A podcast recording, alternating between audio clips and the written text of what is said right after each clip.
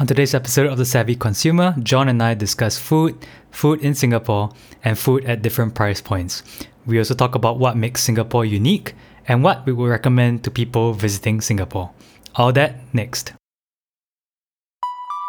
Hey everyone, my name is Marcus and welcome back to the Savvy Consumer Podcast. In this podcast, we discuss psychology and human behavior behind consumption and how we can utilize this knowledge to become a more savvy consumer. We also talk about related topics such as how we can optimize our personal finances, increase productivity, and improve our life satisfaction. Joining me once again this week is Jon. Jon, say hi. Uh, moshi moshi.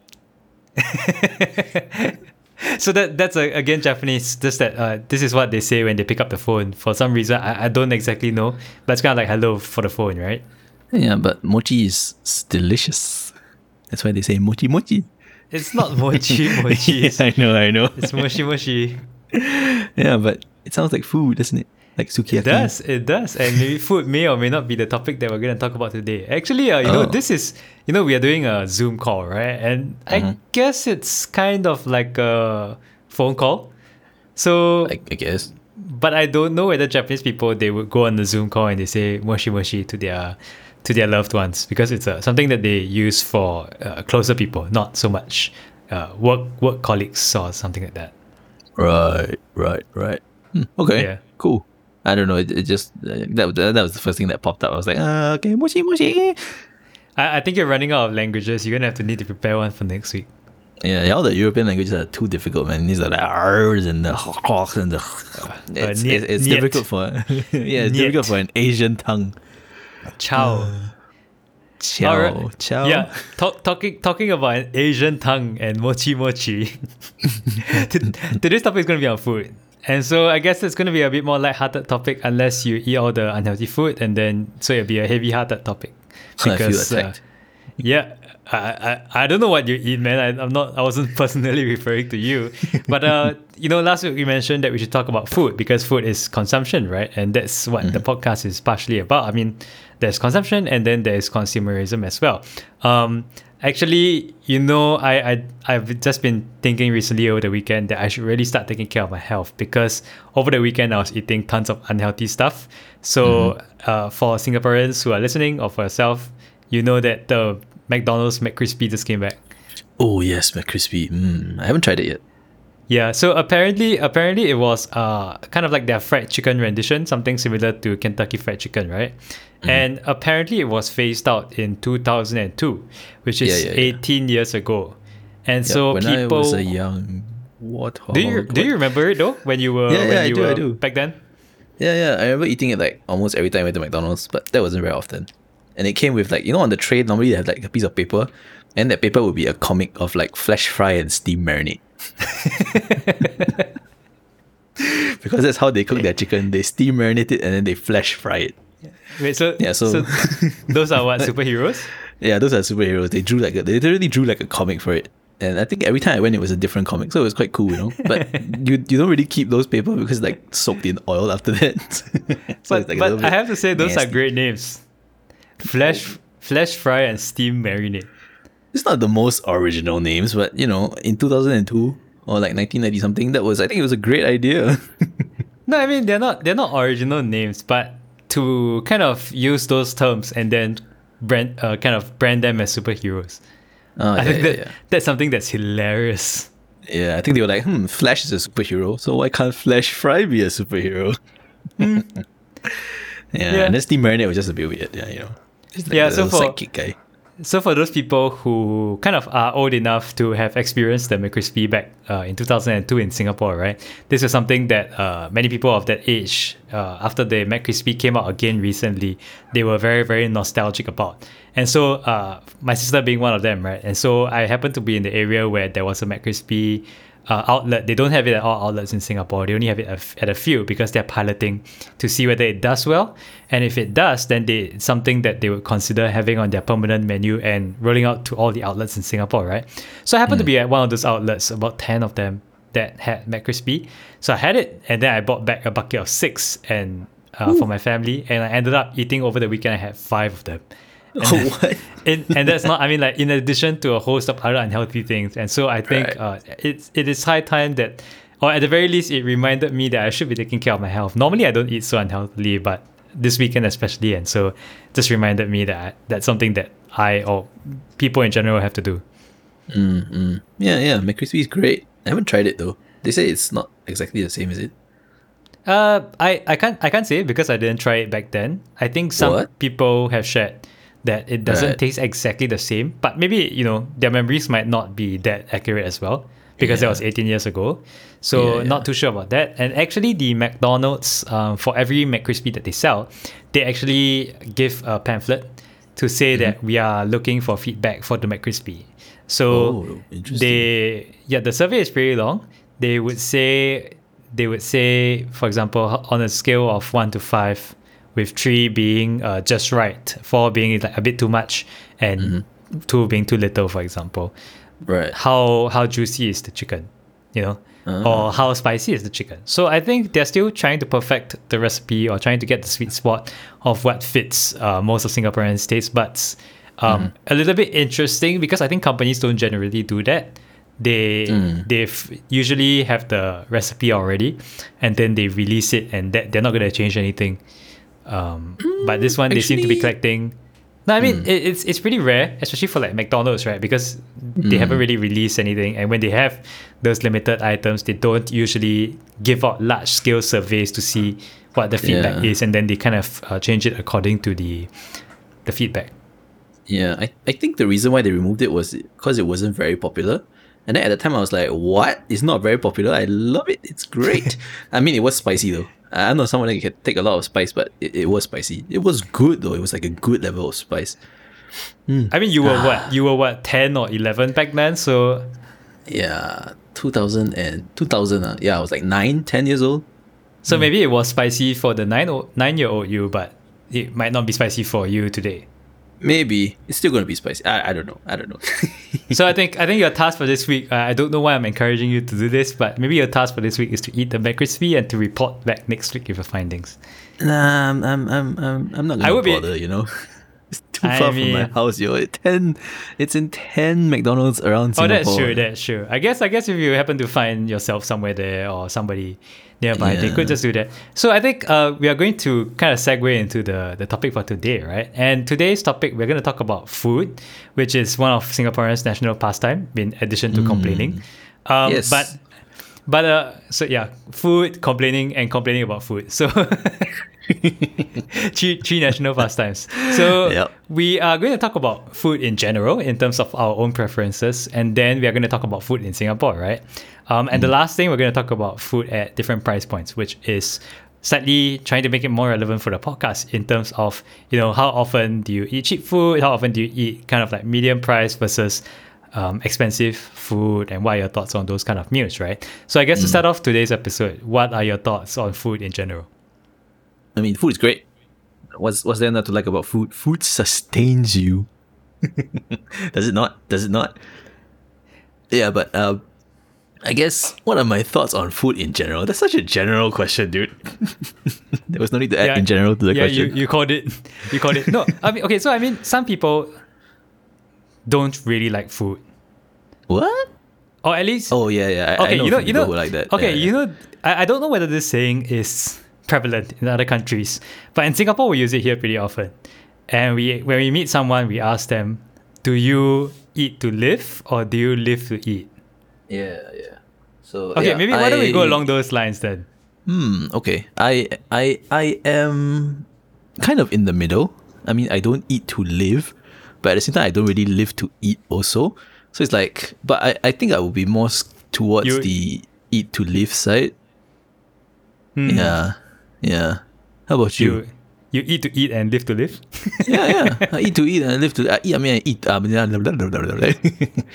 yeah, I mean, I, you you do eat to live, right? You do have to eat to live, don't you? Okay, so so on on I mean if you had to choose one you would classify yourself more under the eat to live, which is Yeah, yeah. I, I guess to kind of explain it, uh, you know, for people who eat to live, they don't really enjoy food that much. And so they just eat whatever they have as a form of sustenance. And maybe they're not so particular about their food.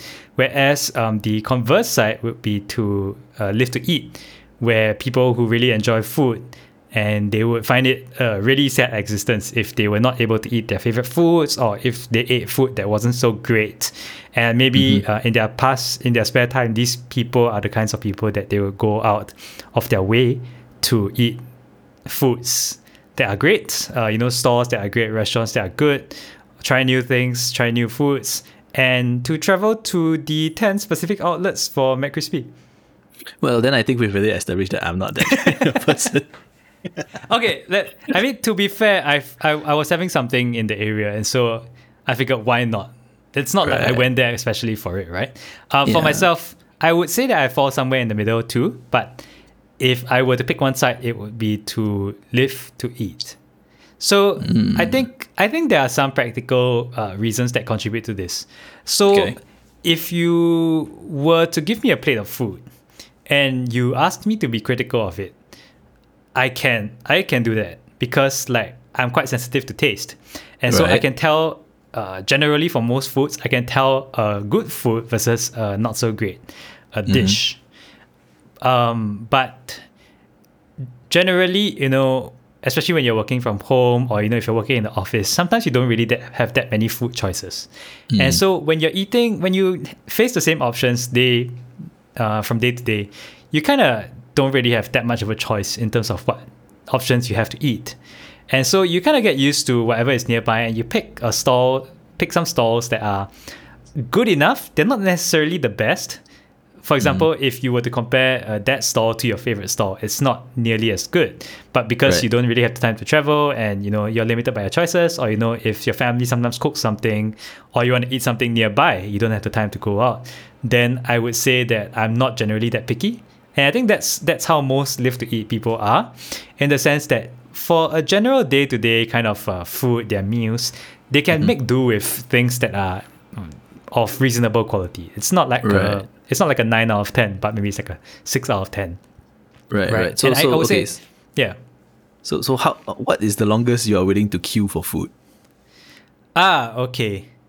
So I think I actually haven't really queued. I think we established that uh, in the episode where we were talking about your queuing for uh what girls' generation tickets was it? Wait, what was it? Oh yeah, was it? Oh yeah, yeah, yeah. I think so. Yeah. Oh yeah, I- I that was the one about reselling, reselling. Yes, that's right. Ah, yeah, yeah, yeah. So Yes. So I would say I, I haven't actually queued that much for food. Mm-hmm. Um, if you were to ask me how long I would queue, I would say an hour Yo, maximum. What? Maximum. Okay. But in my life, I don't think I've ever queued an hour for food, and maybe very, very rarely. Um, Right. But the reason for that is that I try to search for good food Mm-hmm. when um, at non-peak timings. Ah, okay. So, for example, like uh, you know, whenever you transition from, for example, one one part of your school to your next school, from like uh, you know junior college or polytechnic to university, or from uh, national service to university, you know, you have some kind of breaks, or Mm-hmm. you have weekends, or you have uh, leave that you take on a weekday, for example. So generally, I like to go to these restaurants on off peak timings. Like either I would take leave and I would go exactly when the restaurant opens. Uh, yeah, yeah, yeah. Or you know, on the weekend, you kind of be the first guy there, so that you can queue for like twenty minutes before.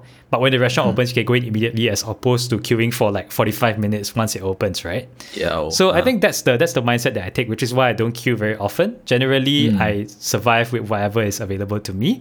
But Mm-hmm. uh, on the occasion that I have some time, I would try to um, carve out some time to go to the restaurant at off-peak timings, so that I can try the food. Uh, so f- I mean, this applies to hawker centers, food courts, and things like that. Off-peak timings are the best.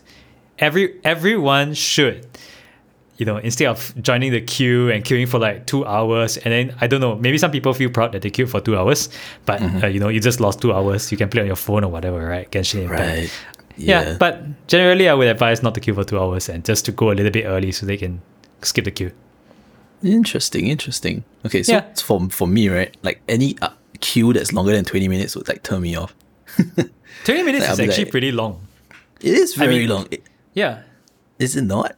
I mean, like an hour is like unheard of to me. It's like I would not stand in a queue for an hour just to wait for food, no matter how good it is. I'd be like, eh, I'll come back another time, unless I'm overseas. I think the longest I've queued was in uh, in Hong Kong, right? Because Hong Kong, like, it's it's notorious for being like super small restaurants with like almost no seating inside. Right. Yeah, and then everyone's like, when you're done, they like chase you off that kind. So it's like, yeah. So the longest I think I waited was like forty minutes, and that was for I can't even remember what it was now. I just remember the queue actually. So so I'm guessing that it wasn't worth it.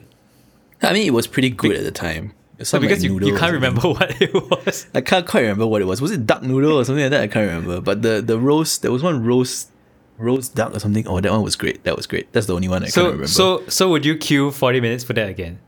nah, probably not. Does it does it make a difference um, when you are queuing with somebody like friends or family? Uh, yeah, I guess it does. But I I don't know. It's it's just like the act of queuing is kind of like dumb. You just stand there for like half an hour doing nothing, just waiting for food, right? and, and some places they mandate that you have to be in the queue to, Oh, to be like in the queue. You don't like take a number and come back. like it makes so much Right, sense to just take a number and come back, right? It's Well, not like you run I'm- away in the meantime. I'm beginning to suspect that we could actually do an entire episode on queues and like the economy of queues, Queue, queuing, right? Because because we seem to have we seem to have spoken about it quite a little bit here and there. Yeah, queue, queue. I mean, queues are a part of life, right? Queues are an Uh, annoying no, part of no, life. no, not necessarily. I think things are picking up, and restaurants, uh, those those who think that it's inconvenient for the customer to queue, they're starting to be a little bit more. Mm, they're willing to invest in those kind of queue ticketing systems, where Yeah. they would uh, text you or they give you a call when your turn is up, so that you don't have to kind of queue. And I guess that actually kind of affects your ratings positively as well, because if your customers are queuing for super long, they are mm-hmm. likely to have higher expectations or they are more pissed when they enter the restaurant, which is never good for your business. Yeah, precisely. And then like for people like me, right, if they see a super long queue, I'd probably not even queue in the first place. That's true. If you just ask me to take a number, I'll be like, oh, okay, sure, I'll take a number. When's the expected time? It's like one hour. I'll be like, what? But I'll just walk away. here, here, have your number back. take it back. I don't want it anymore. yeah. Yeah. Okay, but but I will say, uh, you know, going back to the topic that um, for certain kinds of foods, my taste buds are not that refined. I don't know whether it's I don't know whether it's something that can be trained, or whether it's just something that you know you're born with. The answer is probably both. But for example, for coffee, right? I can't really tell a good coffee from a bad coffee. So, for example, if you give me those packet uh, coffee three in one kind, all those sachet coffees, it's it's still it's still pretty okay to me. I don't really mind. And then if you give me like maybe any coffee that goes past five six dollars, which is the traditional price of a coffee at uh, cafes in Singapore, for example, your Starbucks or those um, specialty cafes where they would give you a, a cappuccino or latte for like five six dollars, right? If you mm. give me something that's more expensive than that, I can't really appreciate it. So I think that's kind of like the point at which I know that I shouldn't be spending any more than that on coffee, for example. Oh yeah, that is very true. I mean, coffee is one thing that is like there are a lot of coffee snobs that that that can taste the difference between coffee. So they I tell mean, you like, if oh, they like can- the Blue Mountain coffee is great. Yeah, I, I- If they can, they can. yeah, but I don't know. I mean, I guess they drank enough coffee, you know what is good and what is bad. So maybe that's the the difference between us and them. Like if you ask me like wine, right? Um, you give me a lousy wine, you give me a good wine, I probably can't tell the difference. But if you give me a sweet wine, I'll probably like it more than a sour one. You know, one that's super acidic. Yeah, so it's like, eh, wine is kind of wasted on me, right? I'm more of a, like a Chivas green tea type of ewa ewa kind, you know. But that, you know, so it's like wait, wait, what, what drink is that? nothing. yeah, yeah. So when whenever my friends want to order wine, I'll, I'll give them like the, the face like, uh, you, I, I don't want to spend so much money on wine which I can't appreciate, you know, that kind of thing. I'd rather have like a Jack and Coke, you know, like something easy, something that's not easy to screw up, and something I know which definitely will be good. I see, I see. Huh. Well, you know, all those drinks that you just mentioned, I have no idea what you just said. Maybe I'll go and Google after this.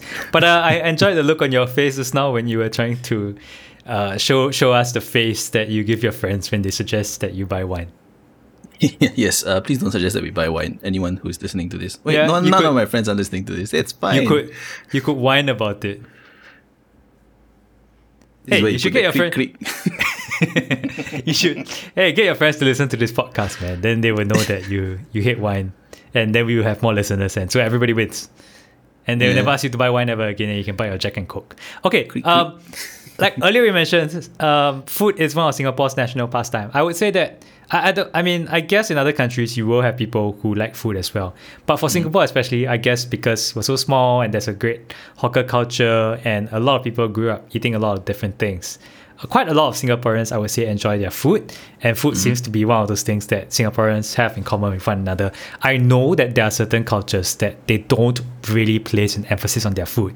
Like, for example, if you ask them, hey, you know, what are you doing for fun this weekend? Or if you ask them, what kind of food are you proud of? They'll give you a funny look and they'll say, like, oh, you know, our food's like just standard fare. Or they will suggest activities that are not food related at all because they have other things that their country is known for that people generally partake in, right? Aside from food. But I think food is one of those things that Singaporeans generally might say. And so food is really, really important to the Singapore culture. Um, so to ask, you know, what, what, what are your opinions on food in Singapore? I mean, I guess as compared to other countries.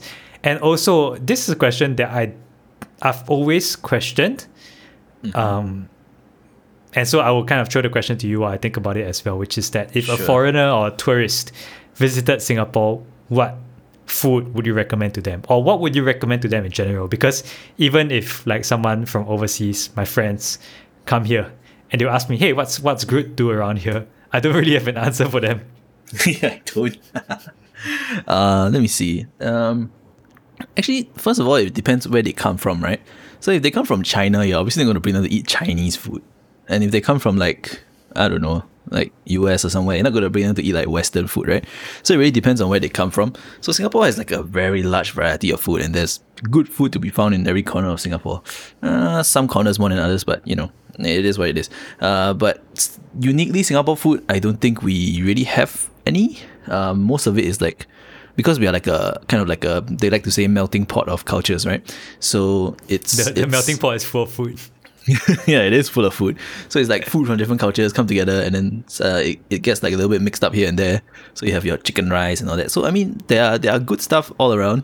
Uh, but I wouldn't bring like let's say a Chinese person, or maybe I would bring a Chinese person to eat chicken rice because even though it's Hainan chicken rice, I'm sure they don't have it in Hainan. I mean, not, not Hmm. every Chinese person is from Hainan, right? In fact, I mean, Oh, yeah, yeah, yeah, that's true. But Hainan is a lot closer to China than we are. So I don't know. I would have expected it to like spread out more from there.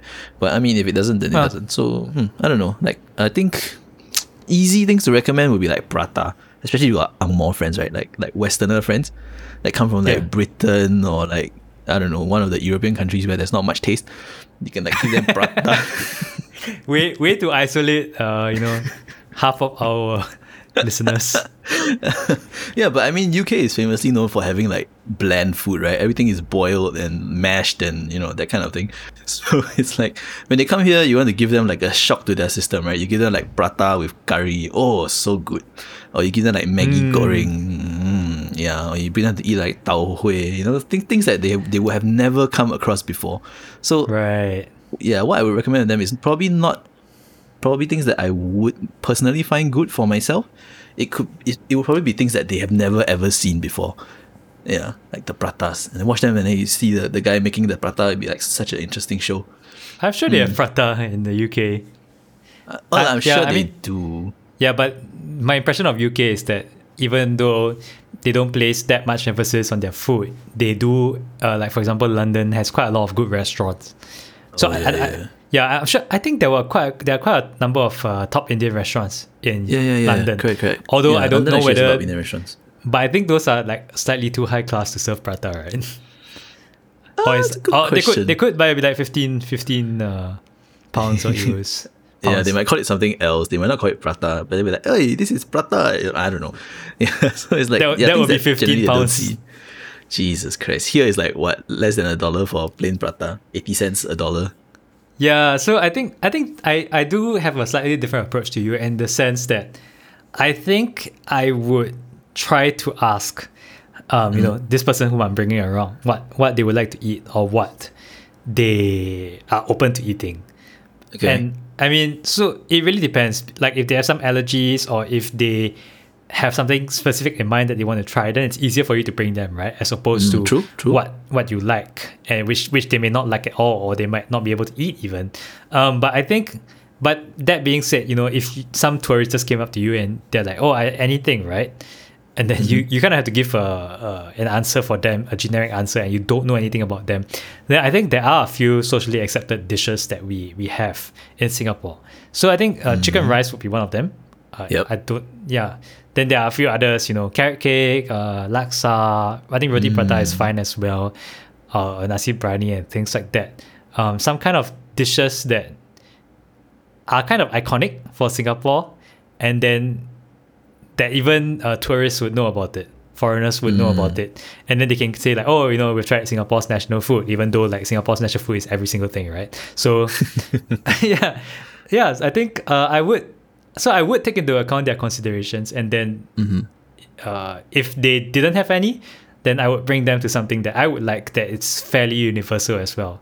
but Right, if they have something specific, for example, they said like, oh, you know, I maybe they are very very privy to some sort of things, or they have done a lot of their research, right? And they say like, oh, I want this like really obscure dish that no one would ever ask for, no regular tourist would ever ask for. Then it's like, okay, fine. Then let's let's figure out where we can that get that um good uh, a good version of that dish. You might have to travel a little bit, but I guess it's something that might be worth.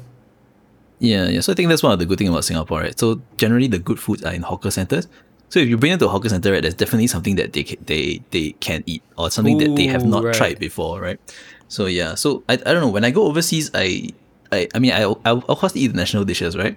But I also want to try like to eat what the locals eat. You know, it's like some obscure thing that uh, maybe I have never heard of before, and because I have never heard of it, hence I do not know of it. So I don't know to ask for it. So sometimes it So, really it really takes a you- guide to like Hmm? Or how do how do you get how do you get around to knowing what the locals eat then?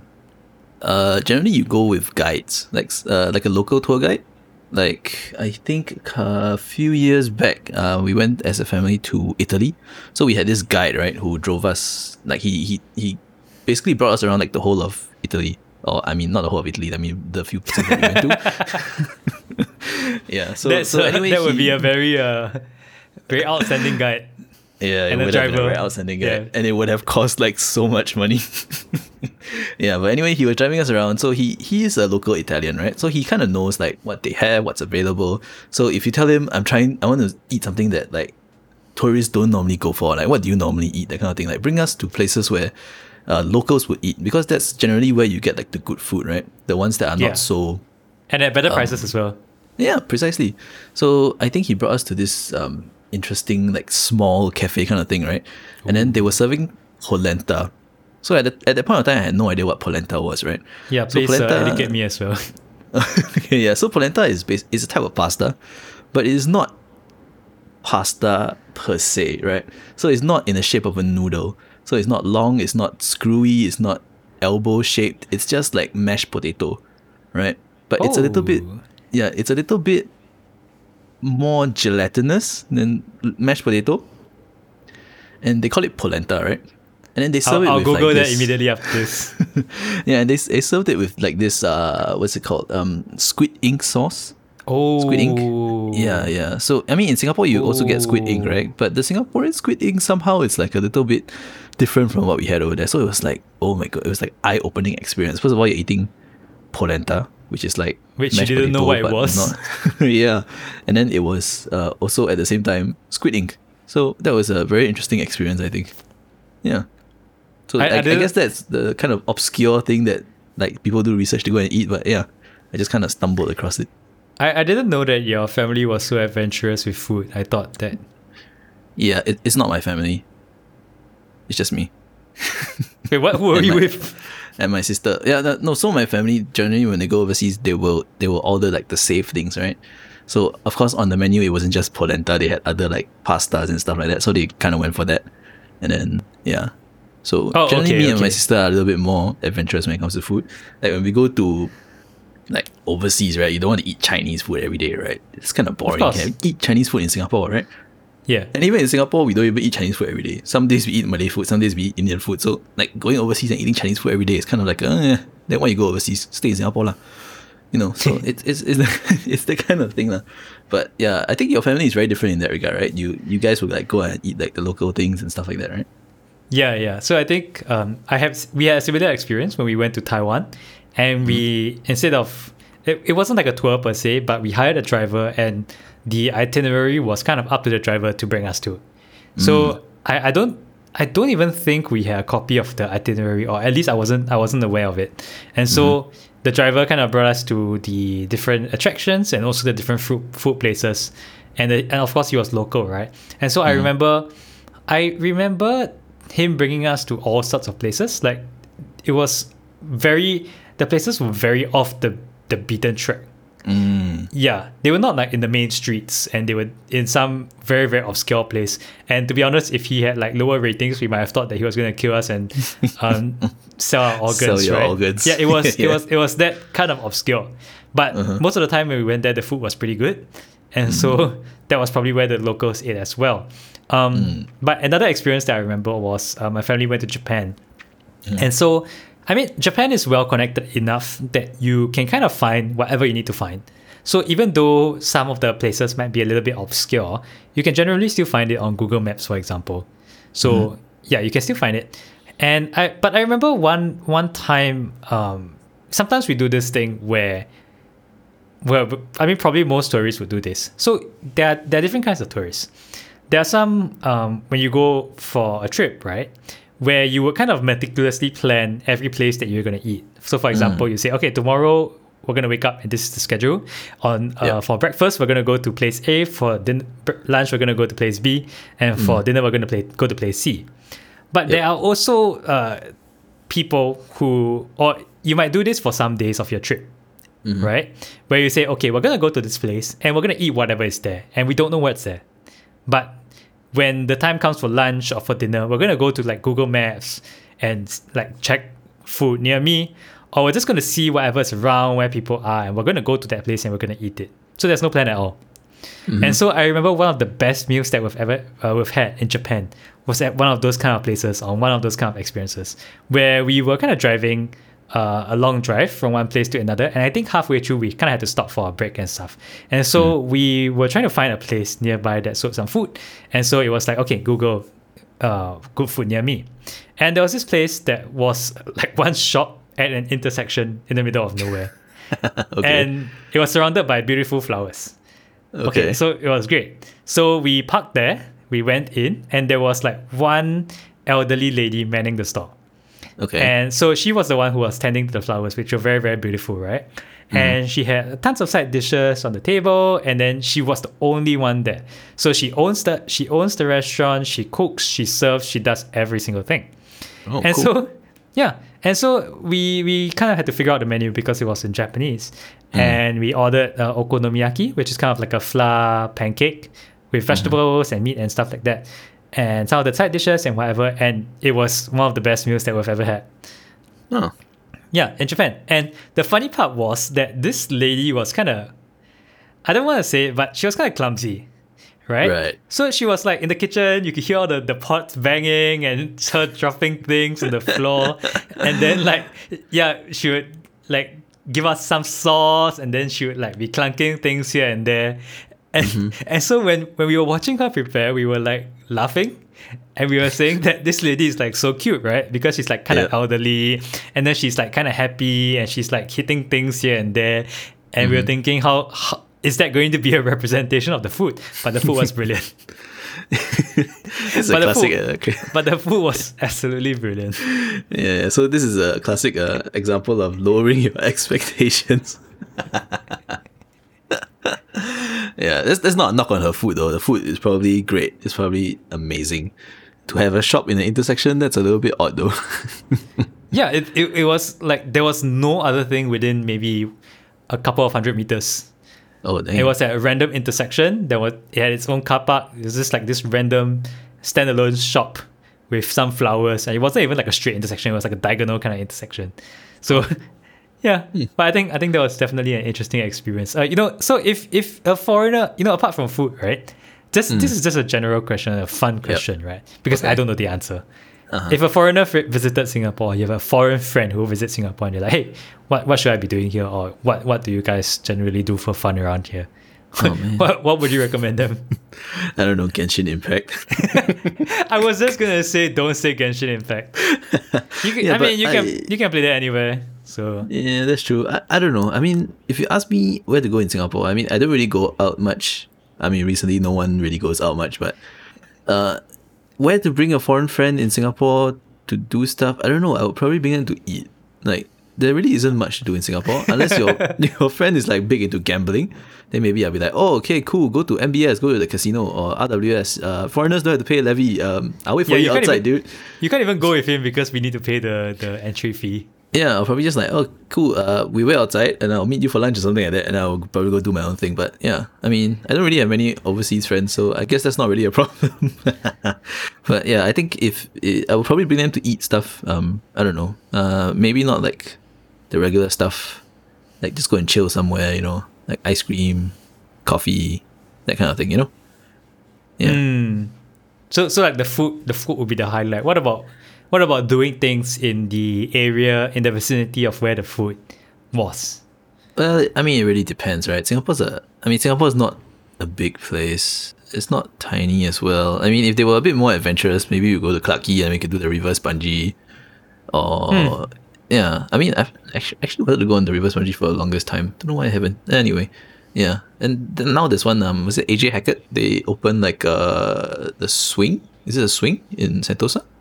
Is that also bungee? Yeah, I can't remember. Yeah, Well, but those yeah. are like the the more adventurous stuff, right? Like things that Singaporeans don't generally think of doing. Uh, the like touristy, touristy things, right? Hmm. But but I but I would think that you know from wherever these um, tourists came from, they would probably have a more extreme version of this. Oh, that's their, probably true. On their real real cliffs, Yeah, or on their you know they they do have uh, more scenic spots where they can do some of these extreme sports. Mm. Yeah. I, I have yet to find someone who has given me a really good answer to this question. If your foreign friends visit Singapore, what would you recommend them to do? So Mm-hmm. I guess I'll I'll just KIV this question, but I think um I, I don't know whether it's because we're we're boring. we are boring. so yeah, maybe someone who is more interesting or more inspired might be able to give a good answer to this question. But I think uh, generally I would advise something similar. I think food will be the highlight. And I mm-hmm. guess that's not necessarily a bad thing because it is Singapore, right?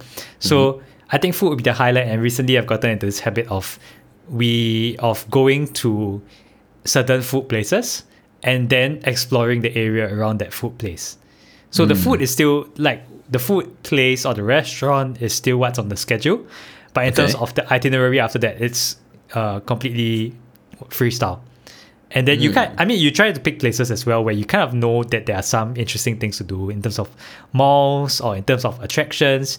I guess you could say Singapore has um, attractions as well. You know, we have zoo, we have the bird park, we have night safari, we have MBS, we yeah. have Jewel, Jewel Changi Airport. So I think there are these things that are available as well. But I guess this is not something that we can do too often. And it's something that I found, um, you know, when you go overseas and you ask some of your local friends, sometimes they're not that adventurous as well because to them, their country is kind of like normal to them. Then Yeah, as a tourist, yeah. when you go there, it's a different mindset where you go there and you want to explore everything. But to them, it's just like, oh, this is kind of like my home, and this this is so normal to me that there's Hmm. nothing really interesting to hear. So, yeah, it is a it is a balance, right? Yeah, I did go somewhere interesting recently. Actually, because I think after the CB, I went with Well, my family was it to downstairs? no, no, no. It wasn't downstairs. It was a little bit further than downstairs. So uh, we went to Madame Tussauds Wax Museum. oh, right. It sounds like super boring, right? But I don't know. Somehow when you go to the museum, it's it, it's actually kind of fun. Oh, I don't know. How so? Yeah, how so? Do tell. yeah, so they were running like this promo on uh, Klook, Klook, however you want to pronounce it. It was like a one for one promo, right? It was like just after circuit breaker, everything was like down. They were like trying to drum out a little bit more traffic. Right. So it's like my mom was like, "Hey, one for one, why don't we go to uh, the wax museum?" It's like, huh? You go overseas, you don't want to go wax museum. Why Singapore you want to go wax museum? We Because were it's a one for one. yeah, so we were like, okay, sure, let's go to the wax museum. So we went to the wax museum, and it was uh, kind of interesting. Um, it's not like a place you go to every day. Uh, it's a little I bit more. hope. of I hope not. I Unless mean, you work there. who, yeah, unless you work there, that's right. Yeah, so it, it was kind of an interesting experience. I mean, it could have been because we've been at home for like two months, couldn't go out, that kind of thing, you know. Uh, I- Un- I until we know, become the wax figures. yeah, but it was kind of interesting. lah. I, I never really had much interest in wax figures before, but when you go there, it's like, hey, this guy really looks like The Rock. and he's huge. And then Yeah. you're like, and then you're like, touch, Don't Yeah, and- touch. and it's like The Rock, holy shit. And then yeah, it's quite interesting. They they, they actually had like um a section on like world leaders. So Lee Hsien Loong was in there, and then uh, Lee Kuan Yew and his wife was in there.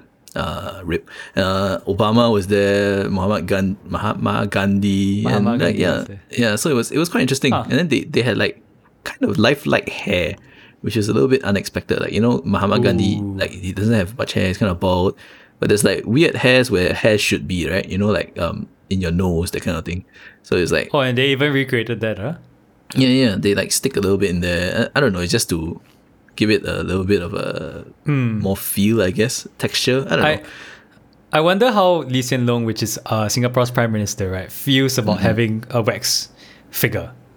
I mean, Uh, I, because I was thinking that okay, you know, for these people who are still, I mean, it makes sense to have wax figures of people who are not around anymore. But for the people Mm-hmm. around who are still around, is it like a little bit weird? But then you mentioned that The Rock also has a wax figurine, Yeah. and he he is still alive. So I guess, yeah. I guess it's pretty normal. Yeah, actually, most of them were still alive. Like, uh, we had uh, who was these? Uh, there was a, like a big Bollywood section or so. So I I didn't really know any of them, but I think like um the US side was like Priyanka Chopra and all that. So there were a few like big name celebrities, Nicole Kidman, I think. So it, Hmm. it was it was kind of interesting, right? And then when you look on when you look on TV or wherever, you don't actually see like how big they are until you go to the Oh, Wax right. Museum, and then you realize like the Rock Those is like are- huge, huge. Those are one to one, right? Yeah, those are one to one. Like The Rock is like huge, huge. He's like huge. I think I have a picture lying around somewhere. I'll send it to you later. it was kind of fun. It was actually kind of fun. Uh, com- comparing yourself in size to some of these guys. Yeah, yeah. The Rock is like Huh. he is huge, and Obama is actually very tall. I mean, yeah, that, that, that that's very interesting, definitely.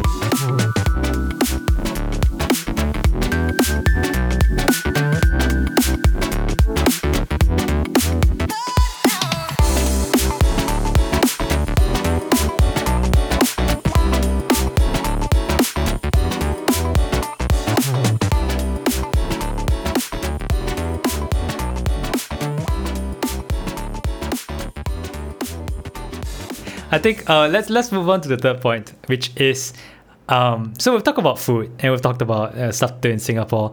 Um, we're gonna talk about food at different price points, and I don't know whether you've heard. You know, BuzzFeed has this series called Worth It, Oh, where they try different foods at di- drastically different price points. So, for example, uh, it's not.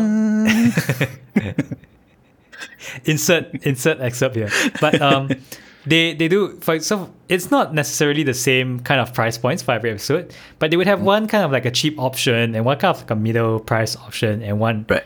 uh, really expensive option generally, right? And so I think would just like us to think about you know what our thoughts are on food at different price points. You know how often we eat these kinds of foods and how should we justify some of these um, foods at different price points as well. So I think uh, just a little bit of context, right? Because in Singapore we do have food courts and we do have hawker centers, and so these are kind of government. Uh, so the, the hawker centers are kind of like government um, mandated areas where they would subsidize the rent for uh, local hawkers, uh, local food providers to provide food at affordable pricing for Singaporeans, right? And so these foods would cost maybe like three dollars to five dollars. It's been increasing in recent years, but generally the idea is to keep it affordable. And I know that it's pretty affordable compared to some other countries, right? Then you have coffee shops, which are a little bit similar but smaller and privately owned. But uh, generally, the the prices tend to be relatively affordable as well. Then you have your cafes and then you have your restaurants, which go all the way up in terms of pricing. Yeah. So your thoughts on that? Well, I mean, I I guess ninety percent of the time I'm eating at food courts, or coffee shops, that kind of thing. Um, once in a while you buy from the MRT. You know, there are little shops at the MRT also, which is kind of like hawker center pricing. So it is, yeah. So that kind of price. So ninety percent of the time, I guess I'm probably eating that. Um, restaurants, cafes. Generally, when I'm with friends, it also depends on the group of friends that I'm with. The more atas ones will like go to more atas restaurants. The more up ones, uh, and then the the, The, the more upscale, upscale the more- upmarket, um, yeah the more upmarket ones. high you know? high life. Yeah, The so ones who are it- living the high life. it really it really depends on who you're. Sometimes it really depends on who you're going with, right? So I don't really go to cafes that often. Restaurants, not really also, unless I'm out with friends, right? Uh, of course, there are different tiers of restaurants. Fine dining um, is one of them, which we never, ever, ever go to because we do not have the money for it. Uh, but I don't know, maybe if there was an important event or something like parents' birthday or that kind of thing, then it might be worth it to go to like a more upmarket fine dining kind of thing. But then again, they might not enjoy fine dining because it is very, very small portions for very, very big money. So I don't know. Yeah. They, they like complain, like, huh? You pay fifty dollars and they only give you like this fifty cent coin worth of scallop or whatever, you know, that kind of thing. So it's like That's how it yeah, works. Yeah, it is how it works, right? It's all in the bubbles. The money is in the bubbles. yeah. So so it's like yeah, it, it kind of depends on the demographic as well, right? But for me, I generally prefer to eat like hawker center kind of food. Uh, restaurants maybe like once in a while, but I tend not to spend too much money on food, or I try not to spend too much money on food. How about yourself? I wonder whether your your answer is like slightly different because of uh, your professed self-professed uh, being a eat to live person. I mean, I would say that my answer gen- doesn't deviate that much from yours, but maybe in terms of the frequency, it might be a little bit higher, right? So I think I think it's it's probably safe to assume that for most Singaporeans, so like myself, we do generally eat at food courts or uh, hawker centers or you know you buy you buy from these places and you come back home to eat especially now that we're all working from home. I guess if you have someone in the family who cooks like your your moms generally right then they would cook certain meals as well. So that would be um, one thing. And i think one interesting thing that i want to point out is that uh, there ha- there have been I guess less people who in Singapore who are willing to cook or they find it such a hassle because food is so affordable here. So like if let's say you can you can buy a meal for five dollars here, whereas in other countries it would cost you ten to fifteen dollars. Then in those countries it might be cheaper to cook. But hmm. here, you know, it's it's sometimes actually cheaper to eat outside. Of course, the food outside isn't necessarily the most healthy. So hmm. there's that trade off. But I guess it's something that I've observed that sometimes people are just like, oh, you know, I don't really want to cook, or I don't even have to because we do have uh, an abundance of affordable food around hmm. here. Mm-hmm. And I would say I mean- that, yeah, Karen, Yeah, I, I mean it, that, that's kind of true, but it's also uh, like sometimes it's a big mess to cook, right? It it's not just it's not just the act of cooking. After that, you got to wash all the pans that you use, all the plates that you use. It's like it's kind of uh, just tap out something from downstairs, three dollars. You come up, you eat from the plastic bag, you throw it away. Done deal. Half an hour settle. If you cook right, cooking alone is gonna take you like half an hour, forty five minutes. And then like Oh, typical yeah, yeah, lunch yeah. hour in Singapore is like one hour. If you spend half an hour, forty five minutes cooking your lunch, you only have fifteen minutes to eat it. So the Yeah, economics of it doesn't really work out so well. Eh?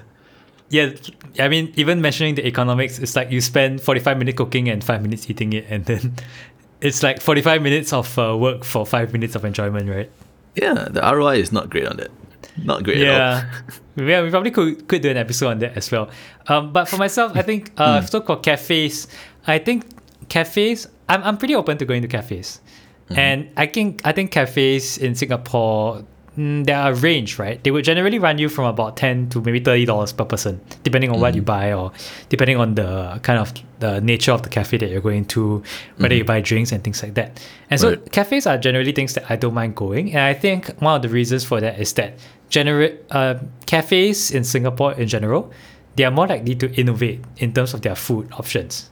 So they might try new recipes or different. They might come up with their own recipe or they might fuse certain recipes together. And so I think that's something. The element of novelty in my food is something that I'm also interested in to try try new kinds of foods. And Right. so generally um, the cafes being the ones who are offering such food i don't that is another draw factor for me to try out these cafes as well of course i would uh, not go there so often but i would say like maybe it's like uh, once a week or once every two weeks kind of thing depending on whether you're going out with friends or whether you're going out with family. Uh, probably when you go out with friends that's something that i would do. So if i were to peg it at a frequency it would be once a week or once every two weeks as a kind of like treat um, as well right?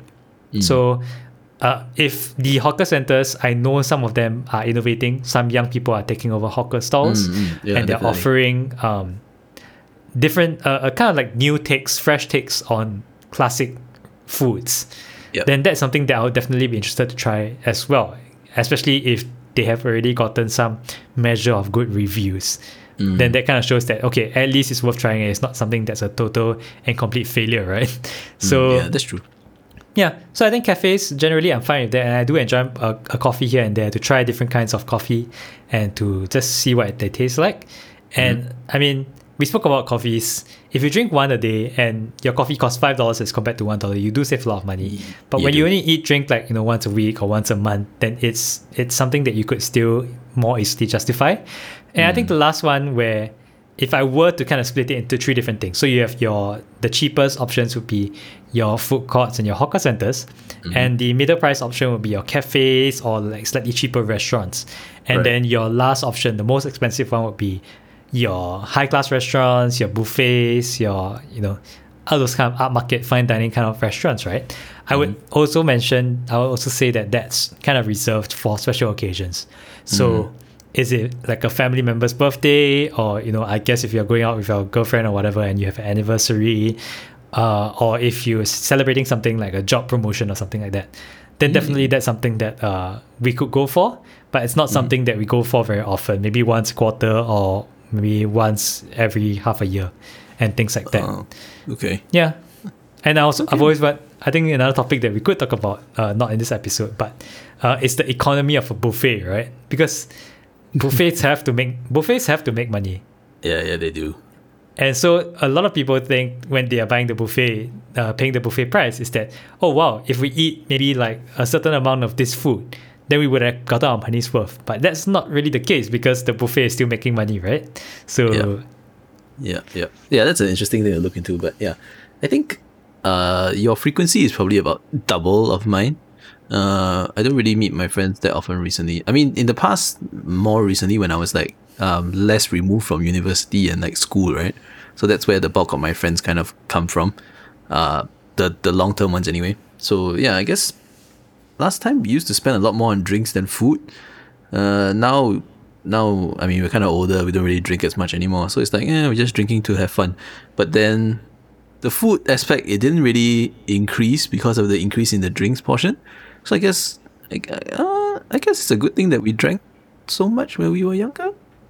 Maybe not. I don't wait, know. wait, I don't, But- I don't, I don't quite understand what just happened here. What, what, why, why did the food not increase? Uh, I don't know. We, we just we just eat the same things we did back then. So like, when we were younger, right, we used to spend like a disproportionately large amount of money on drinks, right? Like you know, drinks can be very expensive, right? Like Right. compared to like food. So it's like we used to eat like che- the cheap stuff, and then after that we would go and get drinks, uh, like cocktails or like even open bottle, that kind of thing, right? Oh, but, the drinks are the drinks are the highlight, right? Yeah, the drinks are the highlight. So you just like eat to fill your stomach and like not get so drunk after that. But then so you eat all the cheap stuff, right? The fried stuff, the the carby stuff. So like to, to, to like put a base in your stomach to absorb all the alcohol, right? But then now when we stop drinking or we don't really drink as much anymore, our diet really hasn't changed that much. we still So eat all still- the fried carby stuff.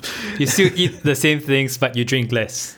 Yeah, yeah, yeah. So I think Huh. in that sense, yeah, it comes down it comes down a lot, and I guess that's probably why we don't really go to like the more atas places so often. And we don't really go to all those like cafes so often. Also, we kind of just you know just eat whatever you know. We're like, yeah, whatever is cheap, we'll just eat it, and then we'll spend our money somewhere else. Uh, hmm, where is that somewhere else nowadays? I don't even know. haven't met them in some. So, so one of the things that I'm getting here is that friends are a financial liability. it's not that they're a financial liability, right? But some of your habits, your spending habits, uh, they, they change because of your friends, right? I mean, if you don't go out and you if if you only spend money when you go out and friends make you go out, then you would spend more money when you go out with your friends. Yeah, I guess. But what kind of life is it without friends, right? It's kind of sad to have no friends at all. I mean, I don't really meet my friends that often, but it's fine. I guess it's okay. Anyway, I mean, it, it's okay lah. Like some friends don't don't drink, and then we just like kind of eh, naturally just. I mean, it, it's it's something that younger people tend to do, like when you're in like your early twenties and stuff like that.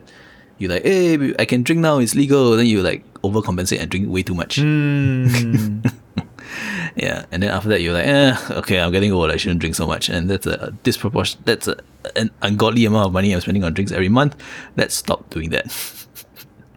Yeah, I guess think you- I mean I guess some of the same the same reasoning applies to food as well, in the sense that maybe for for people who like food, when they were young, they would just eat whatever was available to them or whatever they could afford. But as their spending power increased, they got a job and they got more disposable income. Maybe they're more they might be more predisposed to eating, um, or purchase uh, eating at places that are more expensive. Mm, yeah, I, I don't know. I mean, food is very subjective, right? Like like, uh, a plate of three dollar rice and dishes could be as tasty to me as a hundred dollar per hit kind of omakase Huh. style Japanese thing. true. You know? That yeah, is so true. it is it is very subjective, right? So I don't know. Um, yeah, it, it it's a bit it's a bit weird when it comes to food. I mean, some people they eat like the fine dining restaurants like every single day. They are loaded cash. That is true. They can afford So to do that. Yeah. It's interesting that you brought up omakase because um, we we kind of wanted to treat ourselves right for we uh, my family and I. So we actually went to this omakase that was recommended by a friend, and this friend is quite a foodie, so I do trust her recommendations. So we went to this place, and it was about 60 dollars per person, right? Which Okay, is which is, I mean, it's kind of like a buffet, uh, kind of like a high class international buffet price in Singapore, Right. Right. Mm-hmm. and so we went there, and my family likes food. So we are okay with spending on these kind of things. Mm-hmm. Um, but probably I'll put this in the, the third bracket, which is kind of like the upscale, more expensive kind of restaurant, mm-hmm, right? And so when we went there and we tried everything, we were of the consensus that although the food was good, it wasn't necessarily worth the money because it I guess you could say like our satisfaction kind of caps out at a certain amount of price, a certain price, right? Ah, okay, Where yeah. if the quality of the Japanese food, which is what we ate, omakase, right? If if it was like around thirty dollars, then we can still appreciate up to that thirty dollars. But once the quality is past that thirty dollar mark, it kind of it, the improvements are so marginal that it really doesn't make sense to pay so much money for those marginal improvements in quality. And I think I think this is actually an uh, economics concept, like marginal benefit or something like that Right. that Yep. we could actually explore in the future episodes as well. But I think, um, you know, so there is kind of like that sweet spot for food in terms of the consumer where once paying up that point, the food, you can kind of still justify it in terms of the price mm. and the quality, increasing quality. But once Yep. it gets to like a certain price, it doesn't really make sense anymore. Yeah, yeah. Above a certain price, I think you're paying more for the experience than anything else. Like omakase, True. right? You you like you like go in and it's chef's choice. They decide what's what you're gonna eat today, and you're like, oh, surprise! Uh, this is something I love, or this is something I don't really like. You know that kind of thing. So yeah, I, I guess omakase Surprise, can this go is something ways. that I don't really like. yeah, so yeah, omakase it can, it can go kind of like both ways, right? Chef's choice. I mean, that that's all. That's it's like it's like playing a gacha, right? you could pull Ah, Klee or you on, could man. pull something else. You know. Oh, come on, man. Don't bring it back to that. Okay, so I think uh, before we end off, I would like to kind of like pose this final question, right? So you earlier you mentioned that okay, your your highlight were the drinks with your friends, right? You spend money uh, like kind of uh, on the hawker center food court kind of food, and then you would go for drinks after that. So the purpose of the food was to fill you up, right? And this episode is on food. So I was thinking, you know, does it make sense to have, you know, whatever we're speaking out about today, but in terms of drinks? So like where drinks are kind of the highlight and people live to drink versus drink to live. Well, I, I don't think it, it is totally transferable. I mean, you for one don't drink, right? Do you drink? I you drink don't drink water. a lot. yeah, you, you don't I, really I mean, we, that. we said drink. It doesn't. I didn't say drink what.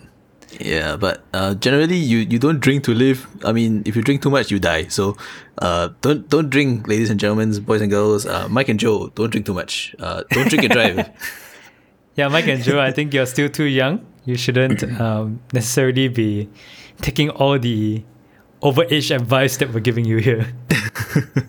yeah, yeah. But in terms of drinks, uh, I mean, there are cheap drinks, uh, there are expensive drinks. But at the end of the day, you you drink just to get like The buzz. fucked up. Yeah. So it's like you know. it- Yo, it- now I'm gonna have to censor that. yeah, just bleep it, man. You can just download the bleep effect, like, yeah. So it's it's like um I don't know, you you get you get screwed on cheap drinks, you get screwed on expensive drinks. It's not it's not worth it to spend so much on drinks. I mean, isn't the same? Isn't the same go? Doesn't the same go for food though? If the point of it is to fill you up, then whether the food is cheap or the food is expensive, they both do kind of the same thing. yeah, I guess I guess. But alcohol generally tastes like crap. So hmm, Huh. yes. Yeah, Huh. alcohol generally tastes like alcohol. It it, it kind of sucks. I don't know why people drink it. I don't know why I drink it.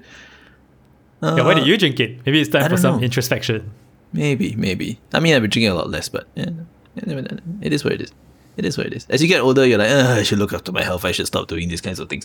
You know, yeah. So, so Which yeah, is but uh, which is exactly what I start. Which is exactly what we started this podcast with. Having Yeah, to but- take but- care of our health. Yeah, but food is food is kind of different, right? Food is not a vice. drinking is a vice. Is it a vice? I mean, drinking is yeah, drinking is definitely a vice. If uh, Mm. uh, nah, I guess both of them are not vices if you kind of do them in moderation, right? Yeah, if you eat too much, if you eat too much, food could be a vice. I guess. I guess. Wait, food can be a vice? I don't think so. Yeah, like uh, binge eating. Uh, yeah, but you you won't get arrested for doing it in the wrong place, you know. Would Oh, you? oh, oh, oh, okay. If that's if that's what you mean, then then Mm, yeah, yeah. It's like if it's like the government. like illegal. Yeah, the government knows it's bad for you, but they let you do it because they can tax it.